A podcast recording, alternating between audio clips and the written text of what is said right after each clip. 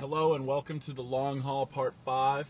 Um, this is just kind of a experimental episode. I'm driving, I'm not really thinking about it too much. I'm not in my normal spot, but I've been reading 101 essays that change the way you think, um, and it came out in 2016. And her, I believe the author's name was like Brianna Stewart. Some, anyways, um, and a big theme of this is dealing with anxieties, dealing with pressures and judgment from people as a whole, and uh, finding yourself. So, a big theme I wanted to talk about, I've been wanting to talk about, I just really haven't sat it, sat down and done it, is confrontation, what people think about you, and finding yourself. So that will be the main theme of this podcast as I am uh, driving to Lake Norman High School to go and uh, run some sprints. But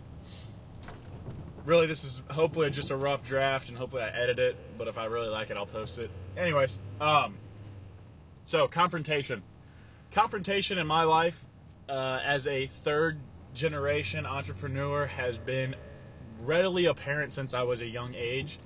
Um, confrontation is obviously known. I mean, it, it is it's what sp- starts arguments and negotiations.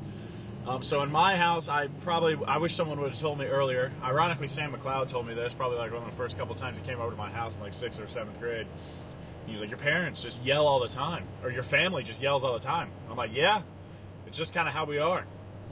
But I have realized that over the years, the best arguments that I have quote unquote won or gotten my way, I've handled them appropriately. I've been speaking in a mature manner, not just with my parents, but clients and anyone and clients, coaches, peers, uh, teammates, all of it. Arguments, big or small, if you handle them in the appropriate way.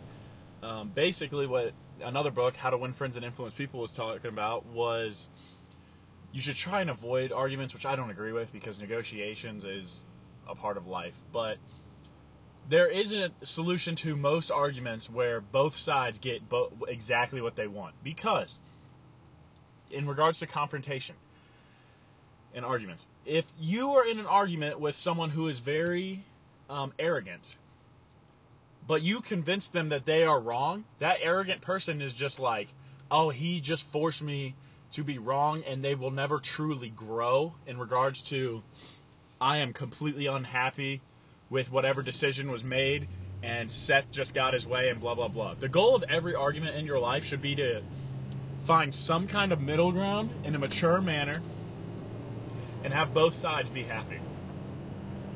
So, confrontation. I am fine in confrontational areas with people I, I know have been around that love me and business and negotiations as a whole. I mean, I don't appreciate going back and forth with someone that lives in a $3 million house over $400, but I've done it probably too many times to count. And one person that can definitely vouch for this is Cooper Marcy. But besides the point, confrontation for me has been scary sober because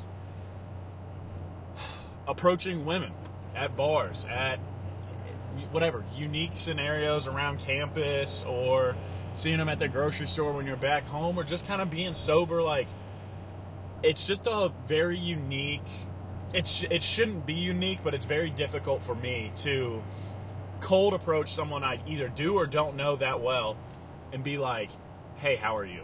How's your day?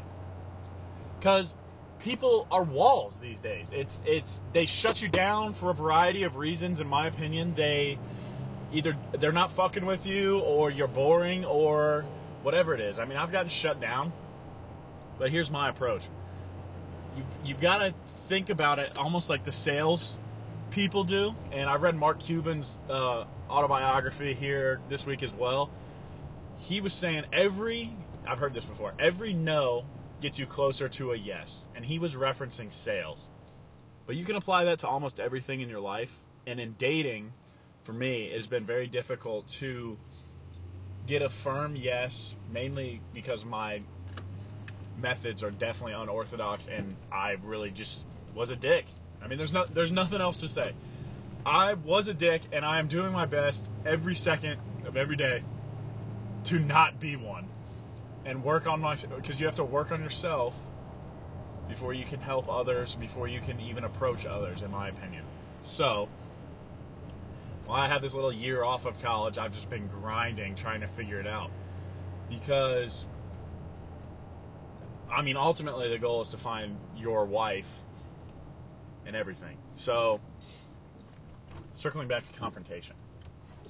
Confrontation is everything because that you have to go face to face with someone. Ideally, I'd love to have the confidence to walk up to anyone and anyone that is everywhere and be, "Hey, my name is Seth Ashelman.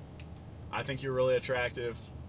Um, I hope you find think the same, or maybe you'd like to, you know, exchange numbers, or, you know, let me make you the happiest girl alive." And I feel like that just doesn't work these days because you're getting judged if you're drunk, or getting drunk if you're too drunk, getting judged if you're too drunk or sober, or the girl thinks she's better than you because she has 8,000 followers on Instagram and has daddy issues and drinks all the time because of fucked up reasons. So, as I roll into the parking lot here, I'm at, what am I at? Six minutes and 30 seconds. I can't even remember what else I was going to talk about besides confrontation. I think it was, uh, oh, you have to look at yourself. Like, you have everything I've read. You have to love yourself before you can love anyone else. You have to wake up every day and love where where your space is, where you're at, and truly love the grind of life. You can't carry any resentment and anger towards those who have done you wrong because a big theme. Like literally, this book, 100, 101 essays will change the way you think. Literally is saying, Seth, or they said this in like to the reader. Until you say thank you to those who have angered you and caused you tremendous amounts of pain, you have not completely let go and moved on.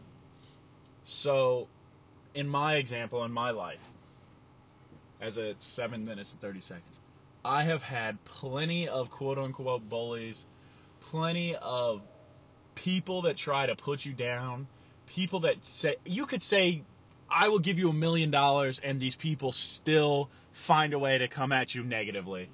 And I can get, it doesn't do me any power to name them, but if they're actually listening to it, they know who they are.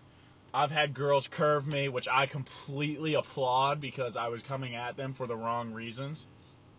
I've had girls say something that I didn't really didn't really understand, and this girl, if she's reading it, will know. She said, "I am a that it was like freshman year." She goes, "Ah, or sophomore year, I can't even remember. I am a 14 year old stuck in a 16 year old's body," and the and it was very upsetting to me because I was like, "What the hell? What's going on?" Blah blah blah this whole thing circles back to mental health and self love. And this is definitely draft one because I'm all over the place.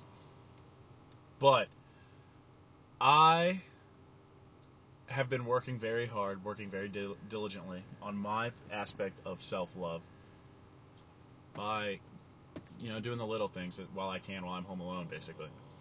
Working out, reading books, reaching out to people I care about and I assume they care about me but in this world, you are pretty much by yourself all the time. And that's a big theme they talk about in these books as well.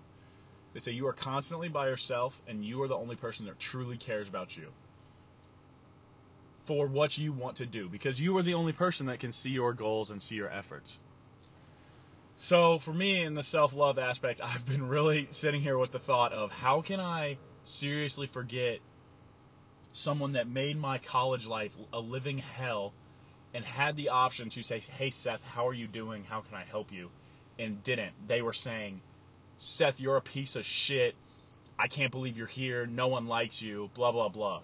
You have to sit. I sat with all those angry, horrible emotions of. It's just you're so conflicted because I was like, I gotta fight him. I was like, what else can I do besides fight him? And then I'm like, well, if I fight him, that's just gonna put me further behind on the basketball floor, and that's like a big reason why I'm here because then I it shows that I can't control my emotions and I'm a piece of shit and I'm causing more stress not only on myself, but on the team, on the coach, on the reputation of the basketball team as a whole. And you guys are to like this one. As dumb as it sounds, I've never been in a physical confrontation, like, besides the bar incident, because I've always been scared that I'm going to hurt someone too extensively. Or they're going to pull out a knife or gun and kill me. Which didn't happen in Memphis, thank God, but I was pretty fucking close to it. So this is draft one. I'm at 10:30. Um, yeah, I'm just gonna get reviews on this and then roll with it.